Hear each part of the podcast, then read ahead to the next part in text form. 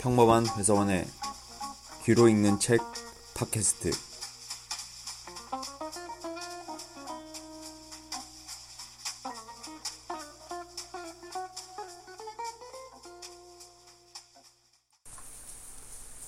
토요일 점심이네요. 밖에는 비가 내리고 있습니다. 일부러 창문을 열어뒀고요. 창문을 열어둔 상태에서 비 내린 걸 보며 TV를 보다가 책을 한번 읽어봐야 되겠다는 생각을 해서 노트북을 열었고요. 지금 이 녹음에 열려있는 창문으로 들려오는 빗소리가 녹음이 될지 모르겠습니다. 오늘 읽어드릴 소설은 작가 김영하의 단편집 오빠가 돌아왔다에서 제가 제일 좋아하는 단편 중에 하나죠. 바로 그림자를 판 사나이입니다. 어떻게 들으실지 모르겠지만 참 재밌는 주제고 살짝 판타지도 들어가 있고요. 궁극에는 그 사랑이 들어가 있는 소설인데요. 오늘 날씨에 적지 않게 어울리는 단편일 것 같아서 읽어드리도록 하겠습니다.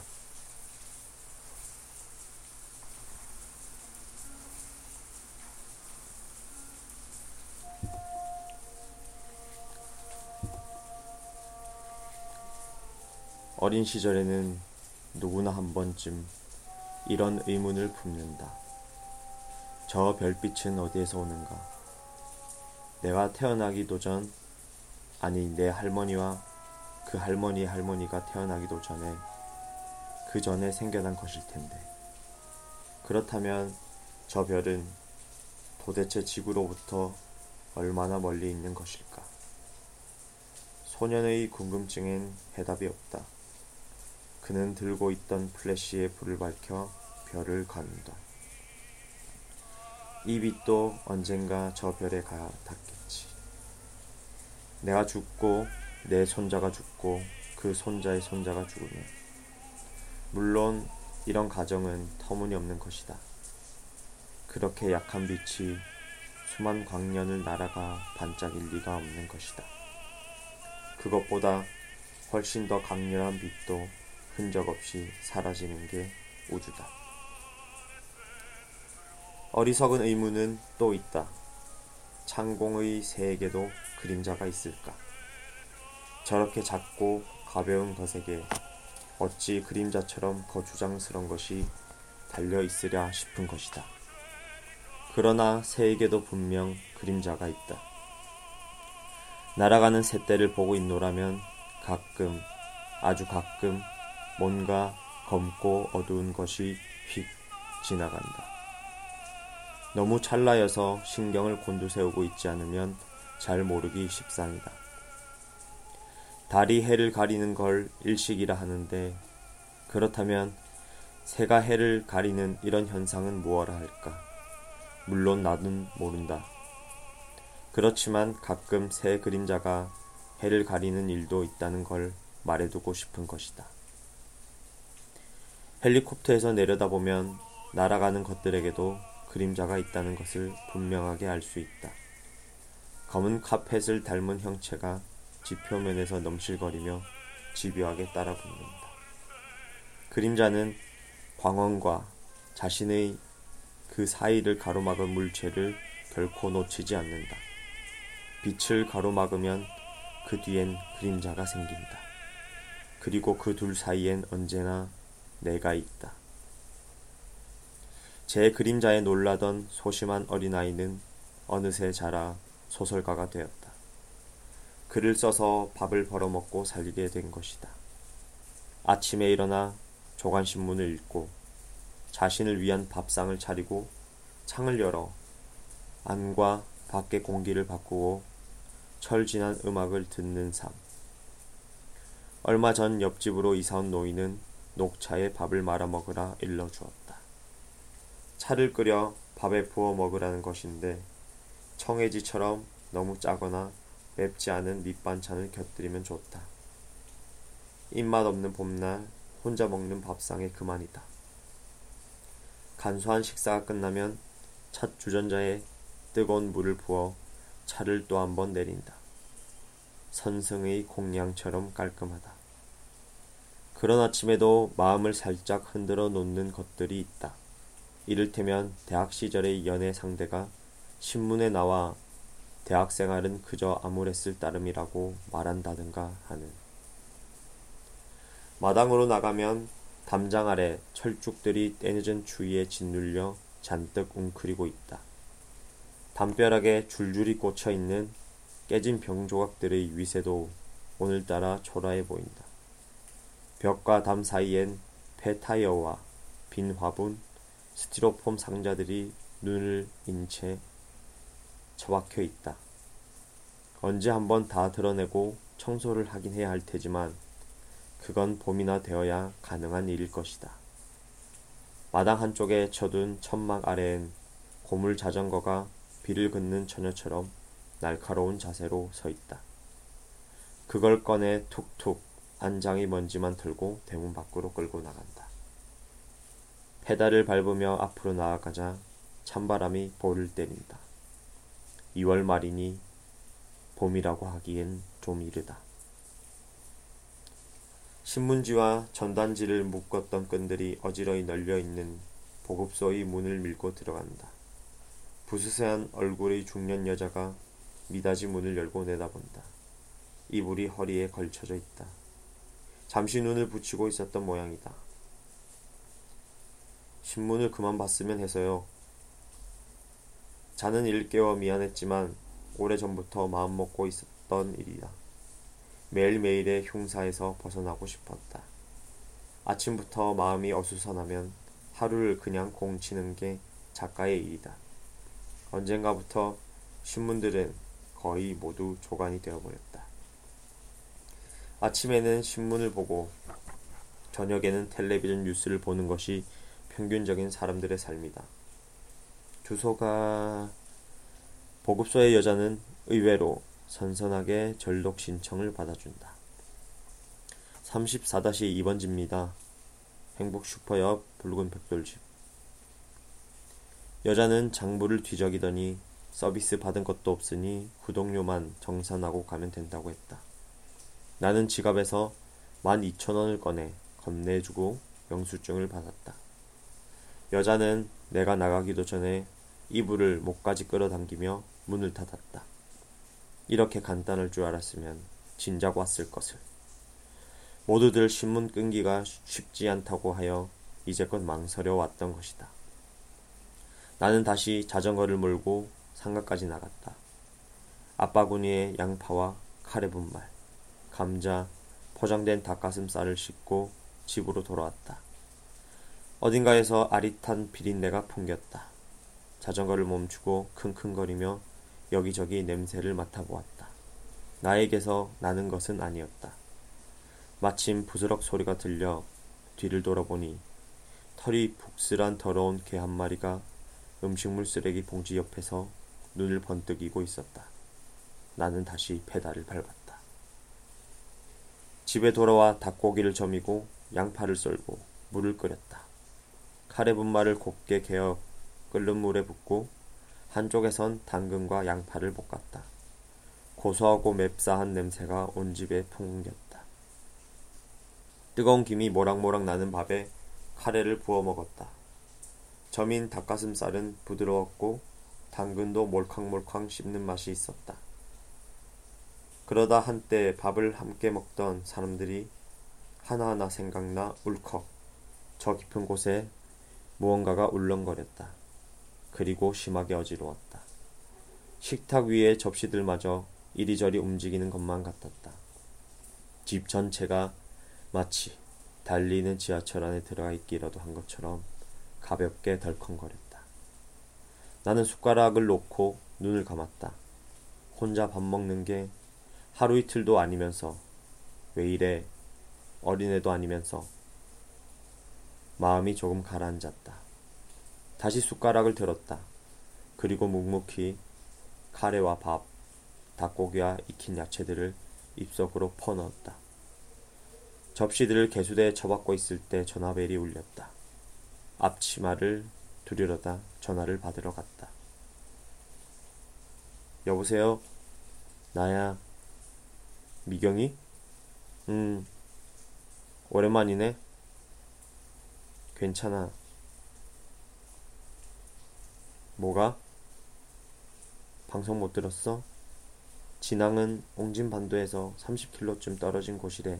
몰랐어? 그거였군, 그 흔들림은. 진도는 얼마래? 몰라. 2점 몇이라던가 3점 몇이라던가. 너네 집은 별일 없어? 고양이가 집을 나갔어. 지진 나기 직전에. 고양이 찾으러 나갔다가 휘청했지 뭐야. 빈혈인 줄 알았어. 잘 지내지? 응.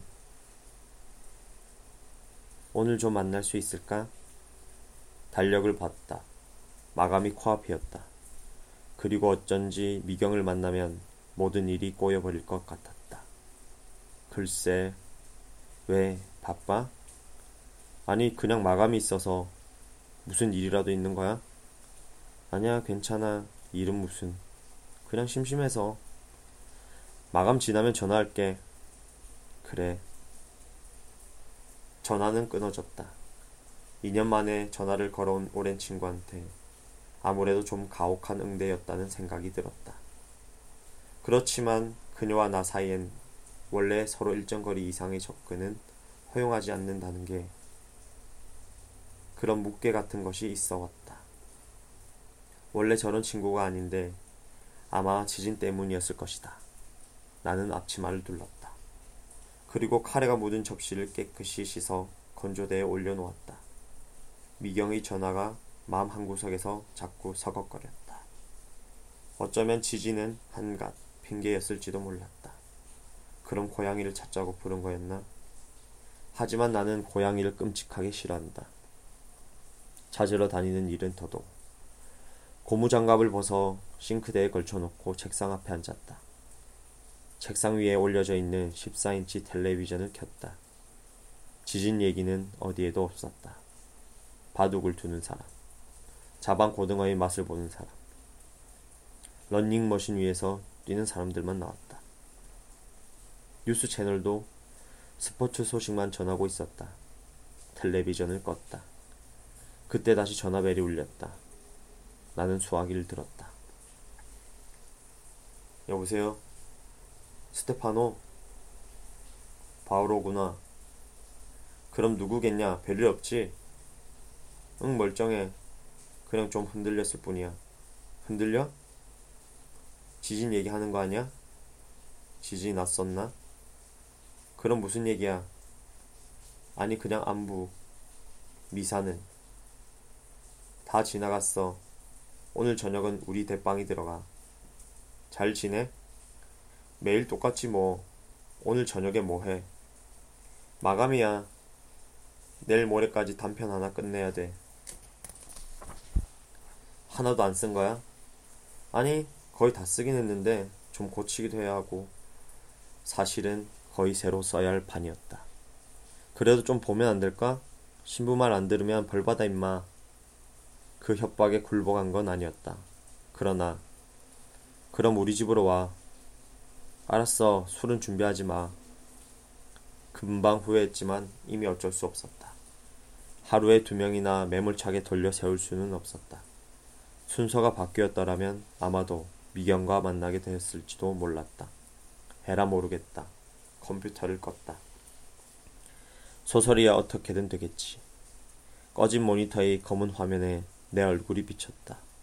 나는 눈을 질끈 감았다. 어디선가 피아노 소리가 들려왔다. 옆집 여중생이 모차르트 소나타를 연습하고 있었다. 엄한 선생한테 배우는지 얼마 나가지 못하고 번번이 같은 소절을 반복하고 있었다. 어릴 적 대나무자로 손등을 때려가며 피아노를 가르치던 선생이 떠올랐다. 뚱뚱한 몸매에 볼품 없는 턱을 가졌지만 신경은 언제나 날카로웠다.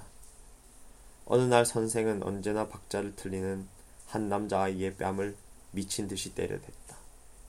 강습생은 모두 공포에 질려 울었다. 남자아이의 엄마가 찾아오자 선생은 사과를 하기는커녕 거품을 물다가 기절해버렸다. 남자아이는 선생이 죽었다고 생각했다. 아이는 선생 곁에 무릎을 꿇고 대성통곡을 했다. 대성통곡이 효험이 있었는지 선생은 곧 깨어났다. 얼굴이 하얗게 질린 남자아이의 엄마는 피아노 선생이 던져주는 반달치 강습료만 받아들고 집을 나섰다. 그로부터 6달 후 피아노 선생은 일본 남자와 결혼하여 오키나와로 떠났다. 엄마들은 아파트 복도에 모여 선생이 사이비 종교에 빠졌다고 수군거렸다. 바오로는 이른 저녁 아직 해도 채 떨어지기 전에 왔다.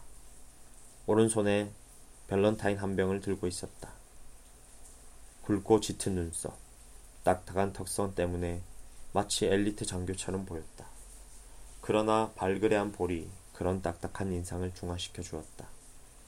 그런 야누스적 풍모덕이었는지 그는 여자애들에게 인기가 있는 편이었다. 여자애들은 편지를 보내고 그의 집 앞에서 죽치고 앉아 사람이 왜 그렇게 차갑냐며 엉엉 울었다. 사랑치고는 요란들 했다. 사춘기의 그 모든 난리법석은 그가 신학교에 들어가면서 끝이 났다. 그 뉴스는 너무나 충격적이어서 그가 원서를 낸 지 몇 시간 만에 온 성당에 알려졌다. 바오로가 신학교에 간대. 여자애들은 대놓고 훌쩍거렸고 남자애들은 입을 삐죽거렸다. 만인의 연인이 되겠다는 건가? 남자애들은 발치의 돌을 힘껏 차 굴렸다. 그러던 그도 35을 넘기면서 그런 아도니스적 매력을 잃어가고 있었다. 배도 나오고 턱선도 조금씩 무너지고 있었다. 눈의 총기는 희미해지고 가늘고 길던 손에도 살이 붙었다. 사파이어 반지가 손가락을 파고들어 있었다. 앉아. 면 삶고 있으니까 뭐 좀 보고 있어. 나는 냄비에서 면을 건져 먹기 좋게 둥근 접시에 담아 미리 만들어 놓은 토마토 소스를 얹어내갔다. 동네 슈퍼에서 사온 마주앙 스페셜을 곁들였다. 포도주를 마시는 게 직업인 그는 빤히 포도주병을 쳐다보며 킥킥 웃었다. 왜 웃어? 마주앙이 한국 천주교 공식 포도주잖아. 그랬었나? 맛은? 좀 다르지. 아무래도. 포크에 면을 감아 돌리다가 문득 고개를 들어보니 그가 나를 빤히 보고 있었다. 좋다. 뭐가? 친구하고 스파게티 먹고 있으니까. 왜 이래 징그럽게. 그는 돌돌만 면발을 입에 넣었다. 붉은 소스가 그의 베이지색 카디건에 튀었다. 나는 내 킨을 주며 슬쩍 찔렀다. 너 연애하냐? 바오로는 아무 말 없이 씩 웃었다. 그것도 직장인데 너 그거 그만두고 뭐 먹고 살 거라도 있냐? 없지. 눈 깜짝할 사이에 무능력자가 되어버렸군. 원래 사제란 직종이 다 그렇잖아. 어느 사회든. 나도 글 좀 써볼까? 뭐 글은 아무나 쓰는 줄 아냐? 사회적으로 무능력하기는 마찬가지잖아. 무능력한 모든 인간이 글을 쓰는 건 아니야. 하긴. 그는 마주앙을 홀짝거렸다. 어떤 여자야? 대학생. 미쳤구나. 네가 무슨 생각하는지 알겠는데 그거하고는 달라. 내가 무슨 생각을 하는데. 무슨 생각을 하든 하여튼 그건 아니야. 그럼. 그냥 내 미사 때마다 맨 앞에 앉아 있었어. 고등학교 때부터 그랬어. 그게 전부야? 전부야. 고백 성사는 보러 안 와? 들어와. 그러곤 아무 말도 안 해. 말을 하라고 다그치면 자기가 모르는 죄를 사해달래. 예뻐? 예뻐. 청년단체들 MT 갈 때 지도신부라고 따라가잖아. 한 번은 청평으로 갔는데 추워서 강이 꽁꽁 얼었거든. 강위에서 청년들이 썰매도 타고 게임도 하고 노는데 신부님도 오세요 그러면서 나를 끌고 들어가는데 자꾸 걔만 보이는 거야. 그런 느낌 너는 알 거 아니야. 그 애가 지나가면 어떤 광채가 지나가는 것 같아. 그 애가 다른 남자애들과 장난치고 있으며 차마 볼 수가 없어. 하루는 배구를 하는데 그 애가 내 앞에 있었어. 여자치고는 키가 큰 편이거든. 그 애가 블로킹을 하려고 점프할 때마다 난 미쳤나봐. 청바지 속에 들어가 있는 그 작고 단단한 엉덩이가 올라갈 때는 잔뜩 긴장했다가 착지할 때는 살짝 출렁이잖아. 그런 게 보이는 거야. 아니, 느껴져. 마치 내가 손을 대고 만지고 있는 것처럼. 그런데 한 번은 그 애가 점프를 했다가 넘어졌어. 옆에 서 있던 남자애들이 팔을 붙잡고 일으켜주더라고.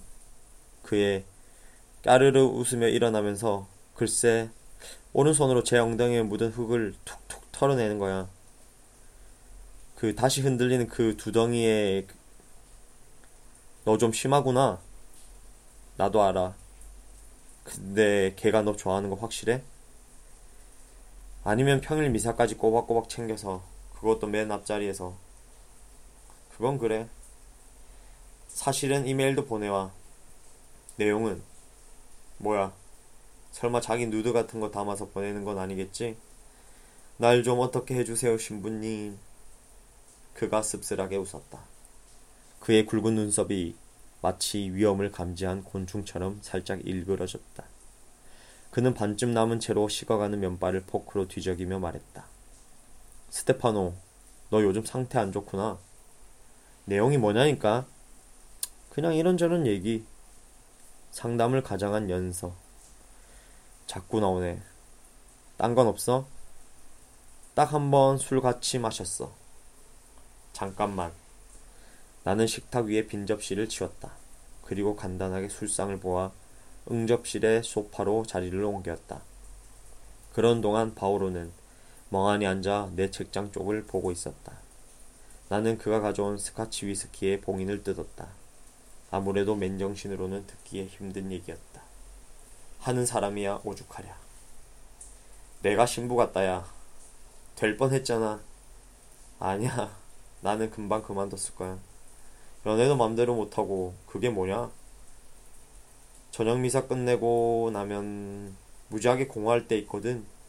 할머니들 앉혀놓고 기계적으로 영성체하고 복음 읽고 복사들 데리고 들어갔다 나왔다가 하다가 사제관에 오면 문득 이 생이 이대로 끝난다는 생각이 목을 죄어오는 거야. 나는 점 따는 게 뭔지도 모르고 토마스 아퀴나스나 바다가 20대를 보냈어. 그런 생각하다 보니 갑갑해져서 옷 갈아입고 술집에 갔지. 바에 앉아서 막 병마개를 따는데 옆에 누가 와서 앉더라고. 걔였어. 확 향수 냄새가 풍기는데 그야말로 아찔하더군. 굶고 사니 감각만 발달하는구나. 그래서 성당 앞을 지나다 봤나봐. 아님 미행을 했을지도 모르지. 어쨌든 둘이 말없이 앉아 술을 마셨어. 술이 좀 도니까 그 여자애가 조잘조잘 말을 잘하는 거야. 그 작은 볼로 숨이 드나들고 그 숨이 말이 돼서 내 귓가에 살랑거리는 게. 그래서 잤어? 바오로가 나를 쳐다봤다. 나 역시 그 눈길을 피하지 않았다. 거짓말을 하려고 망설이는 눈빛은 아니었다. 그는 고개를 저었다. 아니, 신부가 신자하고 자는 건 반칙이겠지? 네 등에 매달려 있는 예수백으로 하는 거니까. 일종의 후광효과지. 나도 알아. 다행이다. 그는 소파에서 일어나 내 서가 앞으로 걸어갔다. 그러곤 손으로 책등들을 건성건성 훑었다. 드르르륵 책들이 떨리는 소리가 들렸다. 근데 거기서 세실리아 봤어. 세실리아? 미경이 말이야? 응. 혼자 와서 술 마시고 있더라고. 날 진작에 알아본 모양인데 내가 어린 애하고 뭐 있으니까 등 돌리고 있었나봐. 화장실 가다가 딱 마주쳤어. 쪽팔리더라고. 아침에 전화 왔었는데. 그래? 바오로가 몸을 돌렸다. 그때 문득 새 그림자가 내 위를 휙 지나가는 차갑고 선뜩한 느낌이 덮쳐와 나는 천적을 만난 설치류처럼 몸을 조금 웅크렸다.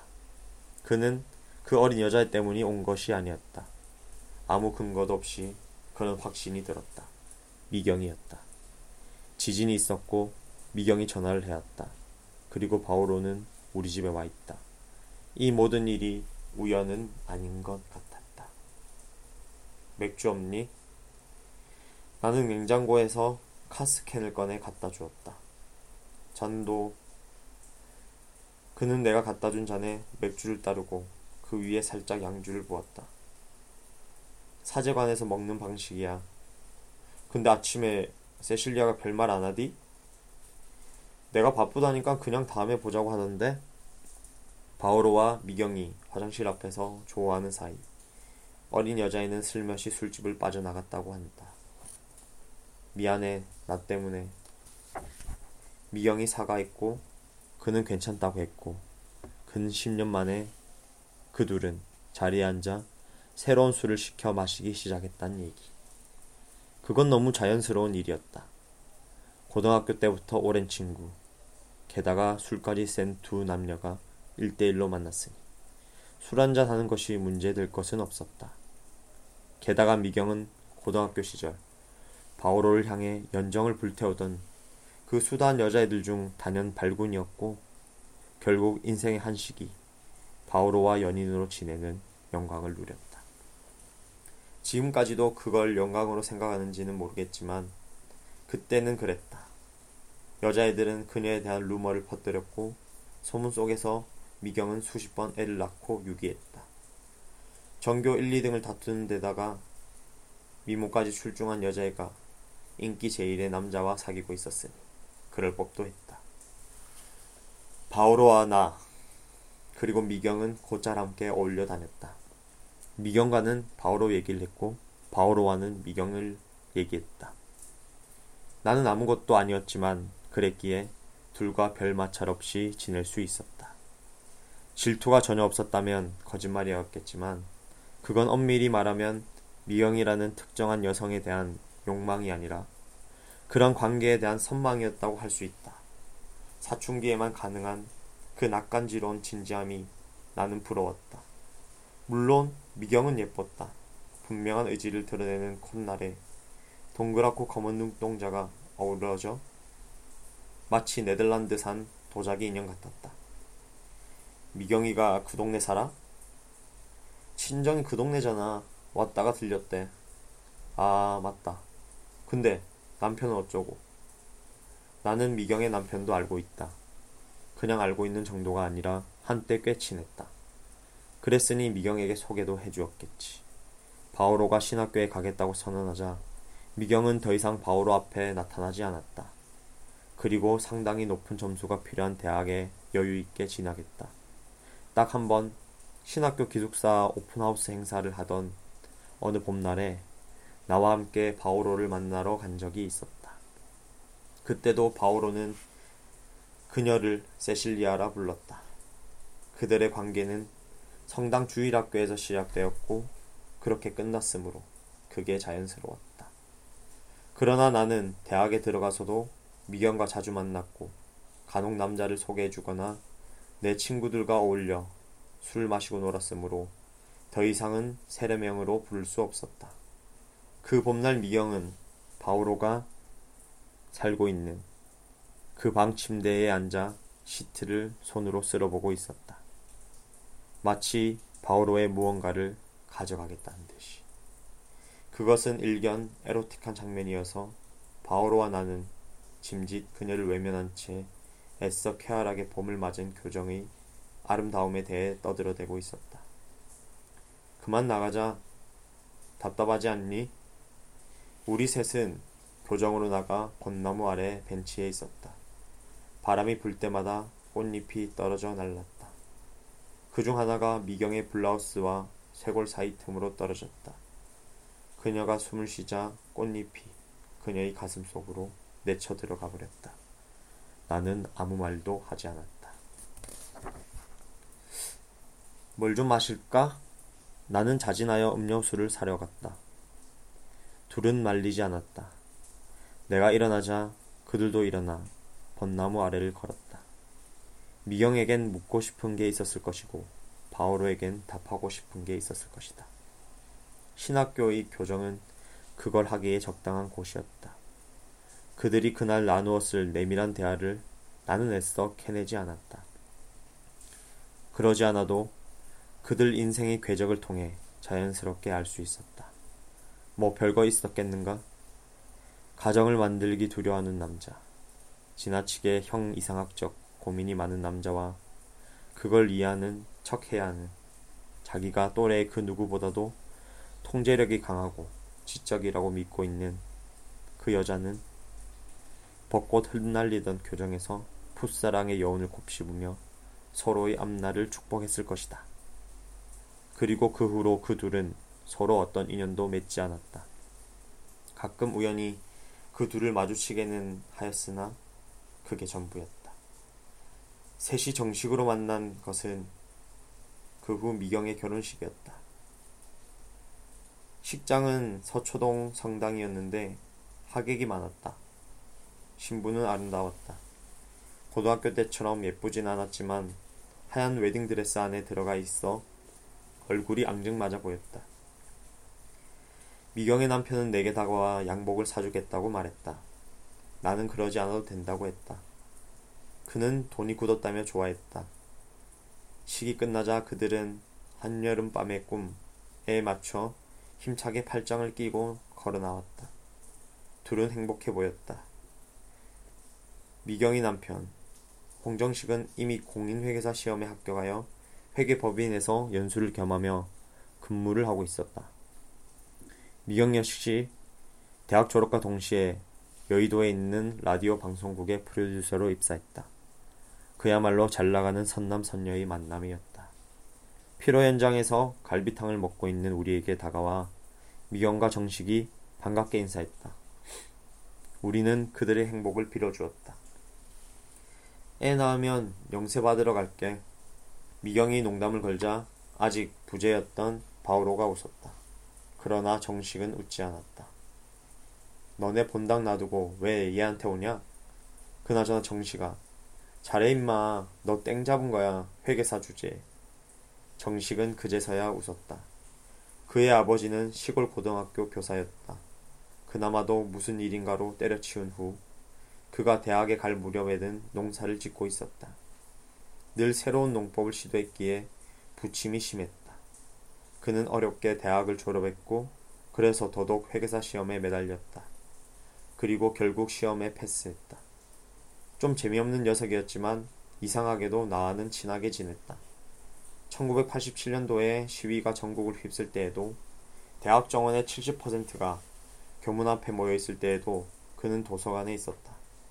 그의 유일한 낙은 소설 읽기였는데 숫자와 재무제표에 지칠 때면 문학상 수상작품집이나 문예지를 읽었다. 훗날 자신이 권해주는 소설이나 겨우 읽던 내가 작가가 되자 그는 가장 먼저 축하 메시지를 보내왔다. 작가가 되었다는 소식을 듣고 내일처럼 기뻤다. 부디 좋은 작품 써서 나같이 방황하는 청춘들을 구원해 주렴. 나는 그가 방황했다고도 생각해 본 적이 없는데 소설을 읽던 그 시간들이 그로서는 꽤나 힘겨운 시간이었겠거니 생각하니 조금 씁쓸해졌다. 아니, 쓸쓸해졌다. 게다가 아직도 문학이 방황하는 청춘을 구원할 수 있다고 믿고 있는 모습이 새삼 감동적이었다. 편지의 말미에 그는 어느 나라 민요에서 따온 구절이라며 이런 글을 덧붙였다. 별은 빛나고 우리들의 사랑은 시든다. 죽음은 풍문과도 같은 것. 귓전에 들려올 때까지는 인생을 즐기자. 아마 미경과 연애할 때에도 그 말을 자주 써주었을 것이다. 생긴 건 럭비 선수처럼 건장했지만 내면은 소심하기 짝이 없던 그는 소설과 시의 갈피갈피마다 밑줄을 긋고 그걸 노트에 베껴 쓴 후 지하철에서 남몰래 그 구절들을 외우는 버릇이 있었다. 회계법인에 들어간 후로도 한동안은 문학의 뜻을 두고 소설께나 써왔던 것 같은데 어느 순간 아마 내가 작가가 된 직후일 텐데 문학에는 관심을 끊었다. 그들 부부 집에 초대받아 가면 그는 여전히 문학을 화제에 올렸지만 모두 오래전에 나온 책, 이제는 활발히 활동하지 않는 작가들이었다. 그래도 네 건 읽어. 장하다. 그들의 살림집은 아담했다. 둘의 수입이 상당했으므로 그들은 얼마 되지 않아 강남의 작은 아파트를 마련할 수 있었다. 몇 년 지나지 않아 미경은 자기 프로그램을 맡았고 정식은 점점 더 바빠졌다. 연말이라도 되면 부부끼리도 밥 한 끼 같이 먹기 어려울 만큼 바빴다. 그때쯤부터 나한테 연락이 오지 않았으므로 서서히 정식과 소원해졌고 당연히 친구의 아내와도 그렇게 되었다. 미경이 만든 라디오 프로그램을 들을 때도 있었지만 프로그램 어디에서도 그녀의 냄새는 찾을 수 없었다. 고등학교 때 자주 듣던 노래라도 하나 틀어주었으면 했지만 한 번도 그런 적은 없었다. 언제부턴가 미경은 10대 아이돌 스타들이 진행하고 또 그런 애들이 출연하는 저녁 시간대의 음악 방송만 맡고 있었다. 내가 더 이상은 들을 수 없는 그런 방송들을. 그렇게 우리는 자연스럽게 멀어져 갔다. 하긴 고등학교 주일학교 친구를 30이 넘어서까지 만난다는 것은 부자연스러운 일일 것이다. 나는 점점 더 작가와 출판사 관계자들만 만나는 사람이 되어갔다. 무언가 우당탕 넘어지는 소리가 났다.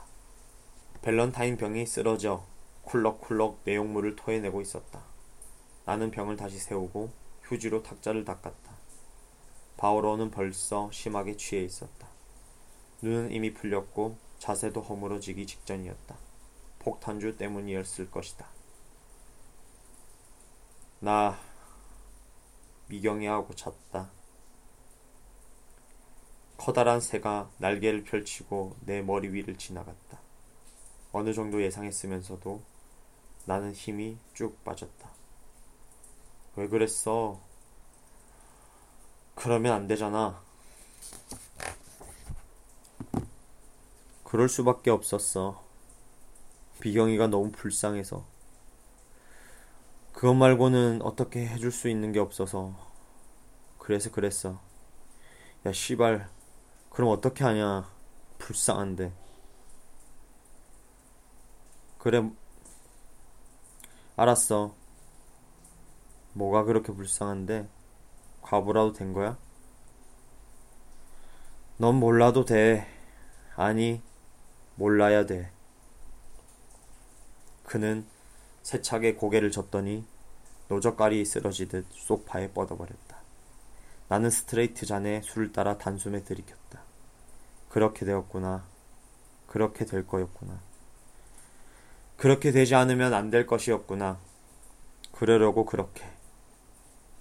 나는 화장실에 가서 오줌을 누고 비척비척 침대에 가 몸을 뉘었다.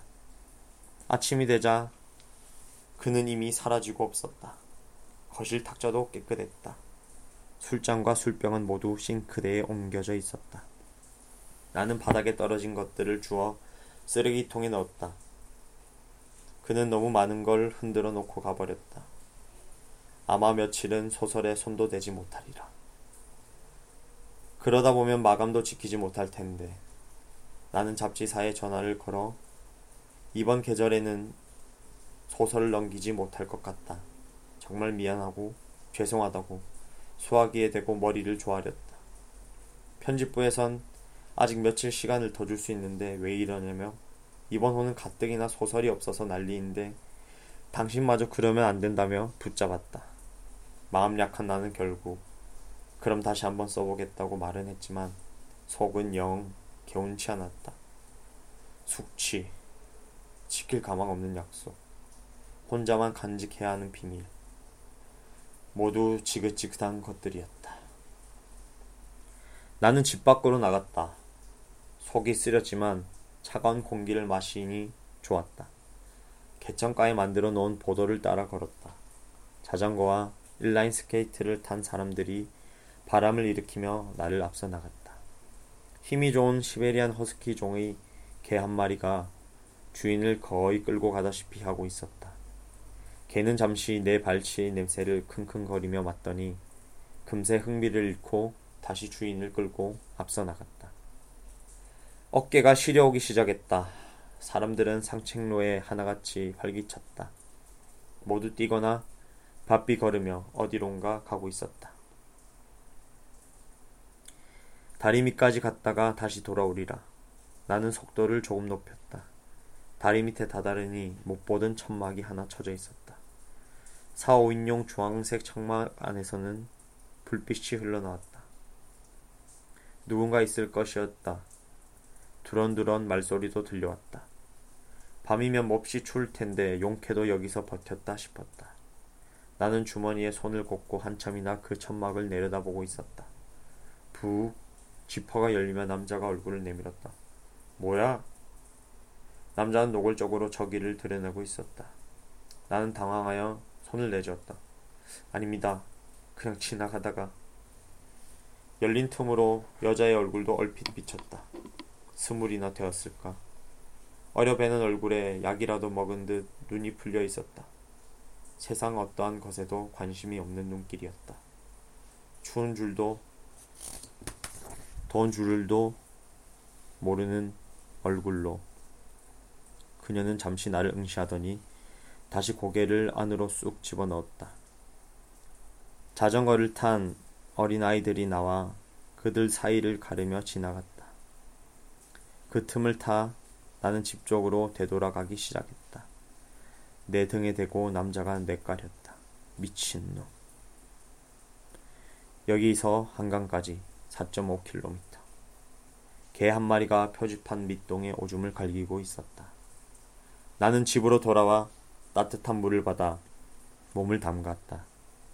괜히 아침부터 욕을 얻어먹었다는 생각에 누구에게 랄 것도 없이 화가 났다.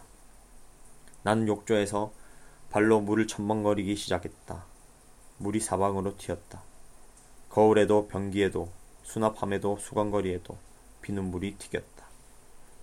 나는 손으로 물을 튀겨 올렸다. 그리고 있는 힘을 다해 소리를 질렀다. 야. 욕조에서 나와 몸을 닦고 간단한 아침을 먹었다. 옷장에서 마른 수건 몇 장과 건조대에 말려둔 걸레를 집어들고 욕실에 들어가 청소를 했다. 내가 하는 일이 이렇다.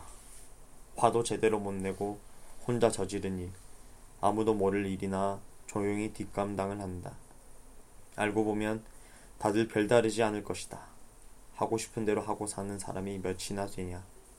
그것은 엄마의 말버릇이었다.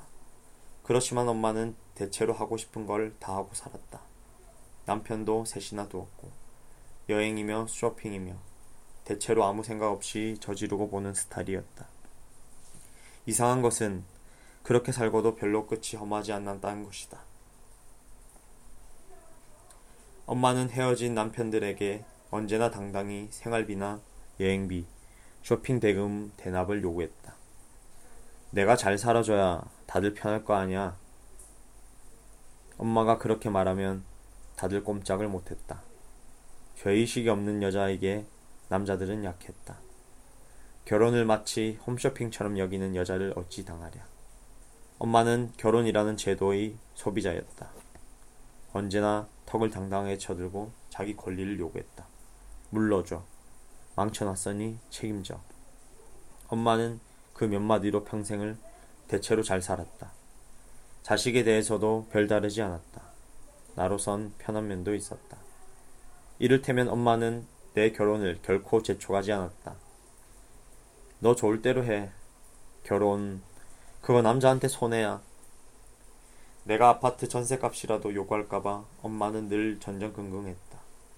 내가 지금껏 결혼하지 않은 게 엄마 탓만은 아니었지만 그렇다고 전혀 책임이 없다고는 할 수 없다. 엄마는 끝없이 요구하는 빚쟁이, 입을 벌리며 달려드는 아기라는 흥미로운 여성상을 보여주었다. 내가 소설가가 되었다는 소식을 전하자 엄마는 자기가 아는 얼마 안 되는 영어 단어를 다 동원하여 축하했다. 브라보, 굿, you are my really really great son. 그리고 이렇게 충고해 주었다. 여자들을 위하는 문학을 하렴. 그럼 일생이 평탄할 거야. 여자는 아름답게 그려주고 남자들은 죽일 놈들로 만들어. 그럼 아무도 널 미워하지 않을 거다. 가끔 엄마의 그 이상한 충고를 생각하면 묘한 기분에 빠져든다.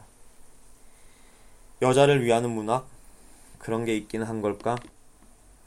엄마, 살아있었다면 남편을 둘은 더 갈아치웠을 엄마.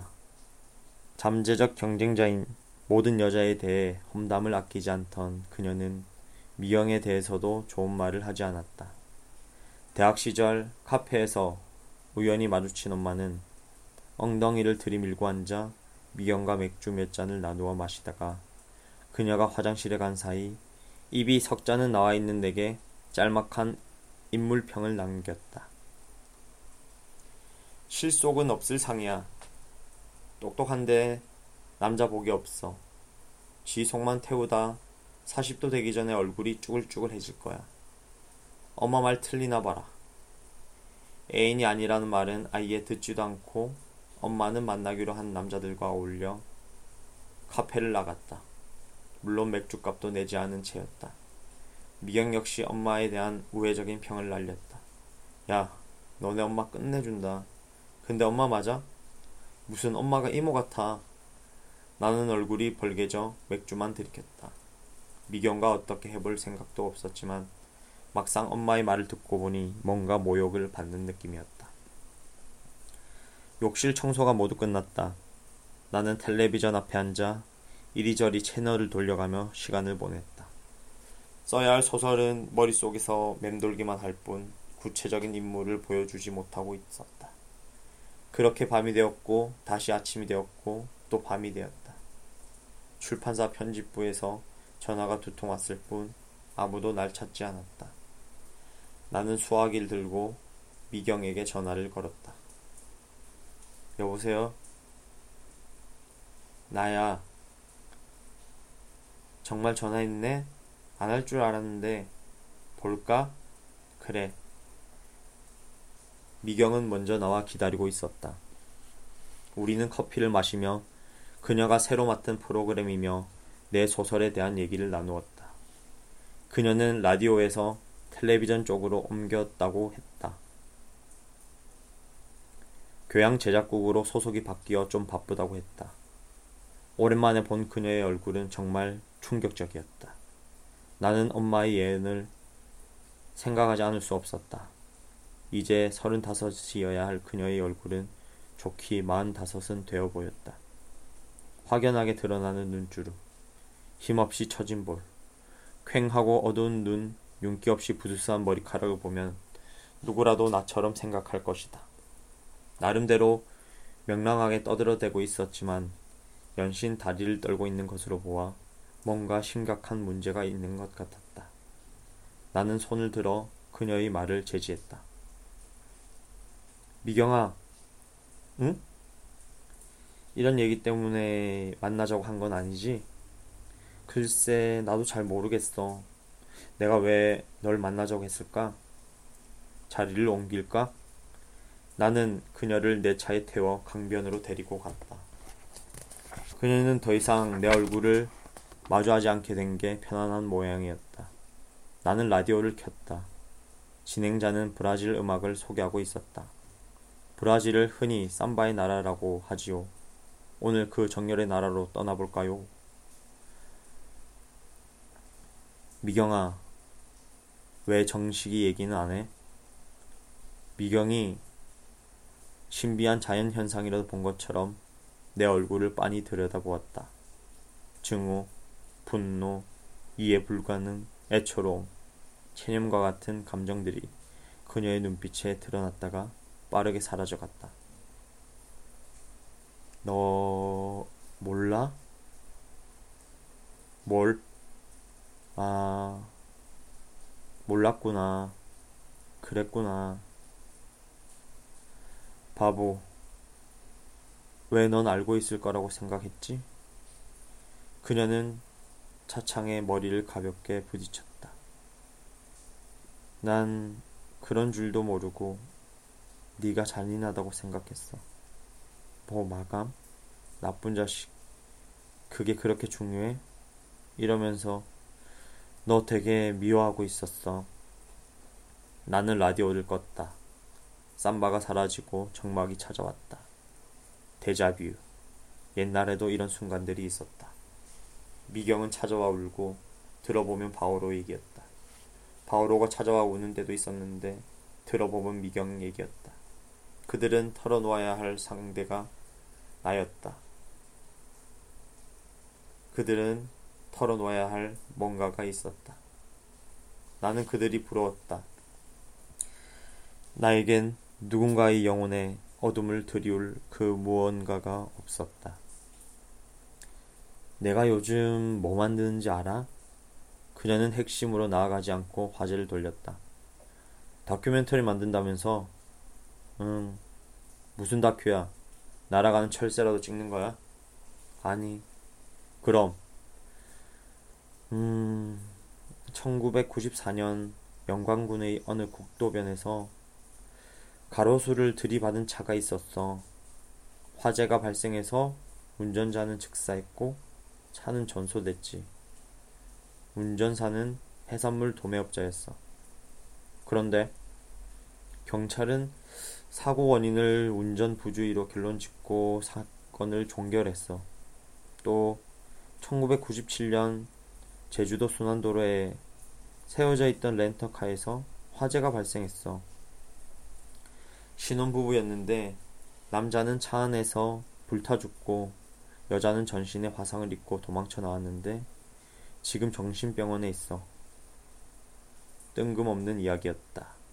나는 그런 끔찍한 얘기는 본래 질색이었다. 미경은 창밖으로 담배 연기를 훅 내뿜었다. 참, 우리 집 고양이 돌아왔어. 그래? 근데 다리를 절어. 나갔다가 어디서 떨어졌나봐. 바보 같은 녀석. 세상엔 참 알 수 없는 일들이 많아. 설마 엑스파일 같은 거 만드는 건 아니겠지? 엑스파일 좋아해? 아니, 난 로맨틱 코미디가 좋아. 투닥거리지만 마지막엔 모든 게 용서되잖아. 미안해. 이런 얘기해서. 괜찮아. 2001년에 강원도 평창군의 한 목장에서 소를 돌보던 남자가 화상으로 사망했어. 주변에 인부들이 여럿 있었는데 증언이 희한해. 소들이 갑자기 펄쩍펄쩍 뛰며 달려오기에 봤더니 그 남자가 온몸에 불이 붙어 고통스러워하더라는 거야. 그 남자의 주머니에선 어떤 발암물질도 나오지 않았어. 휘발유나 씨너 같은 것도 검출되지 않았고. 그런데 그 남자는 뭘 뒤집어 쓰기라도 한 것처럼 순식간에 불길에 휩싸여 죽어버린 거야. 그 남자의 팔과 다리는 채 불타지 않고 남았대. 정말 끔찍하다. 나는 숨을 몰아쉬며 절레절레 고개를 저었다. 미경은 버튼을 눌러 차창을 열고 바깥 공기를 들이마셨다. 수족관의 물고기처럼 뻐근거리며.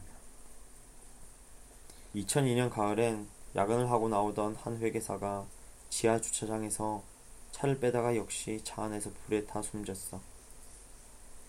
어린아이들이 연주를 잡고 우리 앞을 뛰어 지나갔다. 나는 별로 하늘 높이 날지도 못한 채 아이들의 손에 이끌려 이리저리 펄럭였다. 아이들과 연이 시야 밖으로 나가버리자 강변은 다시 고요해졌다. 어쩐지 통속적인 TV 드라마 속에 들어와 있는 느낌이었다. 그 회계사, 너도 알고 나도 아는 사람이야. 나는 미경의 손을 잡았다. 그러는 게 예의라고 생각했다. 그녀의 눈물이 담배에 떨어져 담배에 허리가 젖어들었다. 곧이어 손등에도 눈물이 떨어졌다. 도대체 어떻게 된 거야? 조사 중이야. 근데 희한한 건 발화점이 이상하게도 사망자의 심장 부근이라는 거야. 있을 수 없는 일이거든. 그런데 그렇대. 안에서부터 다 들어가면서 몸 전체를 태우고. 그게 자동차나 집을 태운 거야. 그것도 순식간에. 설마 보통 화상을 당하면 피부가 가장 큰 손상을 입는데 이런 경우엔 내부 장기가 더 심한 손상을 입는다는 거야. 안 믿기지. 나도 그랬어. 우리들은 이런 사건을 자연 발화라 불러. 라이터도 휘발유도 없이 그냥 한 인간의 내부에서 불이 타올라 모든 걸 태워버리는 거야. 미경아, 나 좀 봐. 미경이 젖은 눈으로 나를 바라보았다. 나는 조심스럽게 물었다. 너 요즘 회사 나가지? 미경이 고개를 끄덕였다. 그리고 억지로 웃어 보였다. 나 정상이야. 네가 그렇게 생각하는 것도 무리는 아니야. 근데 미국에서 이런 유형의 사건에 대한 다큐가 만들어진 적이 있어. 어떤 카우보이는 사람들이 모두 지켜보는 가운데 갑자기 불길에 휩싸여 죽었어. 사람들이 달려들어 담요로 불을 껐지만 역부족이었어. 역시 손과 발, 머리는 별로 타지 않은 채로 남았어. 우리가 그냥 단순한 화재로 알고 있는 사건 중에는 분명 이런 사건들도 섞여 있어. 누군가 운전대를 잡고 콧노래를 흥얼거리며 그러다가 갑자기 불길에 휩싸이는 거야. 그럼 가로수를 들이받고 쾅. 보험회사 조사팀과 경찰 교통사고 조사관은 운전 미숙으로 인한 추돌사고로 정리하는 거지. 그런데 아까 그 해산물 도매업자의 차에는 연료가 거의 남아있지 않았어. 신혼여행 중이었던 그 신부, 정신병원에 있다는 그 여자는 지금도 자연 발화를 주장하고 있어. 갑자기 신랑의 몸에서 불이 마치 휴대용 가스버너가 폭발하듯 타올랐다는 거야. 정식이는 역시 연료가 없었어. 야근이 계속돼서 기름 넣을 시간도 없이 바빴거든. 너도 알잖아. 정식이는 담배도 안 폈어. 주차장 폐쇄회로 화면을 봐도 외부에서 접근한 흔적은 없어. 그냥 정식이는 가방을 들고 차에 올라타 시동을 걸었어. 잠깐 예열을 하고 차를 몰고 앞으로 나오는데 갑자기 차가 멈추더니 잠시 후에 차에서 연기와 화염이 보여. 그리고 나오지도 못하고. 미경은 더 이상 말을 잇지 못했다. 나는 미경의 어깨를 감싸 안으며 함께 울어주었다. 아무런 죄도 짓지 않고 성실하게 하루하루를 살던 남편이 제 속에서 타오른 불길로 죽었다는 걸 어떻게 쉽게 받아들일 수 있겠는가. 미영의 어깨를 안고 있으면서도 나는 핑크 플로이드의 앨범 Wish You Were Here의 표지를 생각하고 있었다. 몸에 불이 붙은 한 남자와 멀쩡한 한 남자가 황량한 거리에서 악수를 하고 있는 그림이었다. 당시에 우린 모두 핑크 플로이드와 그 앨범을 사랑했었다. 그래도 회사에서 너한테 이런 프로그램을 맡긴 건 좀 온당치 못하다는 생각이 드는데. 맞아. 다큐 만든다는 건 거짓말이야. 생각만 해도 온몸이 벌벌 떨리는데 어떻게 만들어. 너무 우중충한 소재여서 아마 내가 하겠다고 해도 회사에서는 오케이 안 했을 거야. 그렇게 몹쓸 회사는 아니구나. 그냥 나 혼자 알아보고 있어. 나 말고도 꽤 돼. 그런 사람들이. 모여서 정보도 교환하고 피해자 주변 사람들도 만나보고. 그래, 모두 그런 거라도 안 하면 안 되는 사람들이야. 근데 모여서 맨날 불 얘기만 하니까 힘들었어. 나한테도 불 얘기만 하고 있잖아. 그랬나? 미경이 피식 웃었다. 나는 바오로 얘기는 하지 않았다. 그럴 만도 했으니 그랬을 것이다. 세상에는 알 수 없는 일들도 많고 말할 필요가 없는 일들도 많다. 어느새 하늘에는 별이 보이기 시작했다. 여의도의 불빛이 많은 별을 집어삼켰지만 그래도 몇몇 행성과 항성들은 살아남아 오래전에 쏘아보낸 그 빛들로 반짝이고 있었다. 그이가 죽고 나니까 문득 그 사람에 대해서 아무것도 몰랐다는 생각이 들더라고. 그냥 착한 사람이었다는 거, 애를 갖고 싶었지만 끝내 못 가졌다는 거, 아버지를 무척 좋아했다는 거, 야구라면 사족을 못 썼다는 거, 그 정도야. 헛개비랑 살았다는 기분이야. 묘는 어디야? 납골당이 있어. 파주 쪽에. 언제 같이 가자. 미경이 내 손을 꼭 잡아왔다. 바닥은 축축하고 등은 거칠었다. 안 돼. 왜 안 돼? 같이 가면 너 나랑 결혼해야 돼. 미경은 처음으로 활짝 웃었다. 미쳤구나. 거봐, 안 되잖아. 그러니까 너 혼자 가. 이것도 데자뷰. 똑같은 일이 그 옛날에도 있었다는 생각이 든다.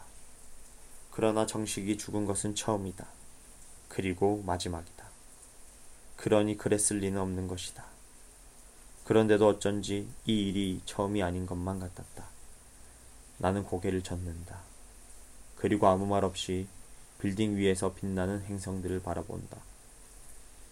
나는 씩 웃으며 차에 시동을 건다. 부르릉. 뭔가 활기가 생긴 느낌이다.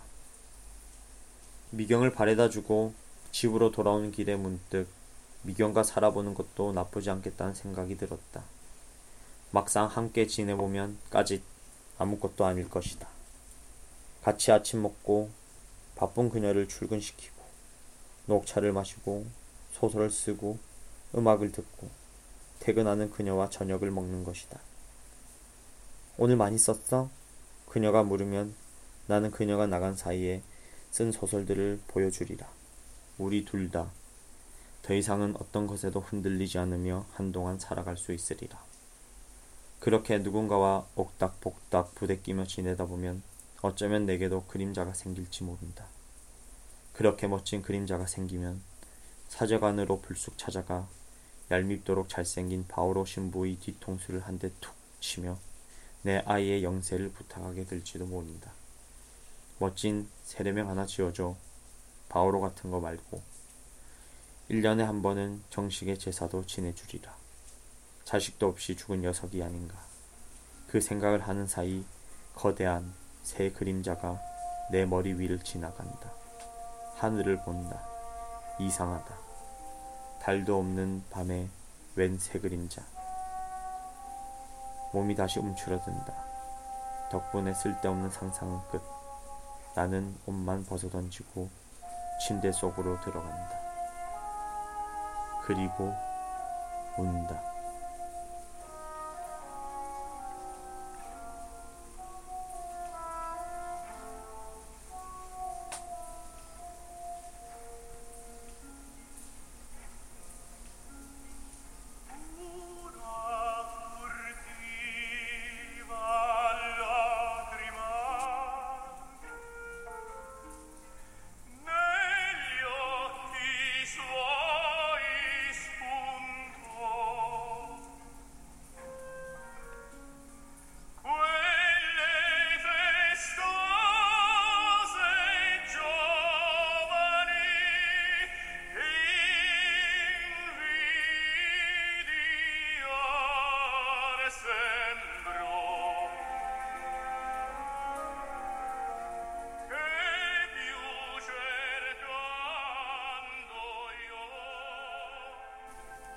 네, 여기까지 작가 김영하의 단편집 오빠가 돌아왔다 해서 그림자를 판 사나이 단편을 읽어드렸습니다.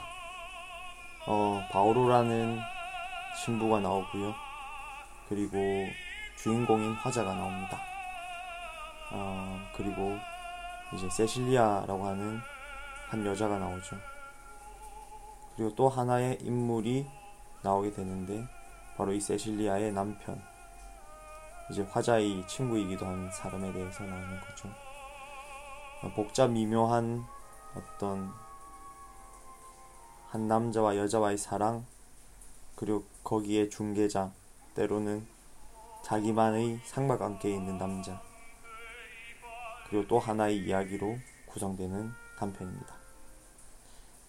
현실적인 아련한 그런 어떤 사랑을 담고도 있고요. 약간의 흥미로운 소설만이 가질 수 있는 이야기 주제로 얘기가 흘러갑니다. 작가 김영하도 이제 이런 소설들에 있어서 완전히 끝나지 않는 혹은 끝이 마무리가 조금 복잡 미묘한 이런 소설들에 대해서 이 소설은 어떻다 라고 논하고 이론을 정립하는 것은 뭐 옛날 그리고 현재를 막론하고 아니다 라고 얘기를 하고 있죠. 그 점에 저도 공감합니다. 동감하고요. 즉 이러한 소설들을 읽을 때 이 소설이 얘기하는 게 혹은 주는 교훈이 어떤 것이다 하고 규정 짓는 순간 그 소설이 줄 수 있는 다양성과 환상적인 얘기들, 몽환적인, 그리고 아련한, 그리고 여러가지 상상할 수 있는 그런 느낌을 잃게 되는 거죠. 네, 사실 저도 세례명이 있습니다. 12월에 태어나서 천주교 세례명이 암브로시오라고 있고요. 물론 저는 이제 종교를 가진 사람은 엄밀히 아닙니다만 최근 이 소설과는 별개로 이러한 종교, 철학, 뭐 심지어 명리학 그리고 종교에서 진행을 종교와 관련된 사랑 뭐 얼마 전에는 제 지인이 자기 만날 이성상을 얘기하면서 반드시 부모님이 교회를 다녔으면 좋겠다라고 했던 친구도 있었고요. 참 이런 어떤 종교적인 바운더리라고 해야 하나요? 그런 규제 아니면은 원칙 그런 것들이 사랑과 부딪혔을 때 혹은 그 사랑을 불안하게 만들거나 그 사랑을 위험하게 만들 때 참 슬픈 일이 생기는 것 같습니다. 여담이었고요. 제가 이 책을 특히 이 단편을 가장 좋아하는 이유 중에 하나가 여기 한 문장이 나오는데요. 제가 굉장히 좋아하는 문장이라서 그리고 그 문장이 담는 의미가 굉장히 이 단편이 얘기하고 싶은 게 아닐까 하는 생각에서 그 마지막 문장을 다시 한번 읽어드리겠습니다.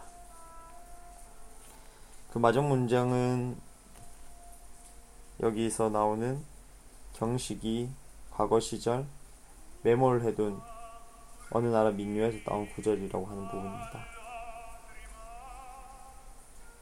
별은 빛나고 우리들의 사랑은 시든다.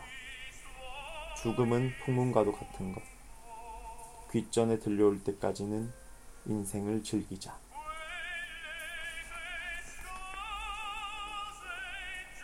당신의 삶에 따뜻한 흔적이 되길 바랍니다. 지금까지 평범한 회사원 이준호였습니다.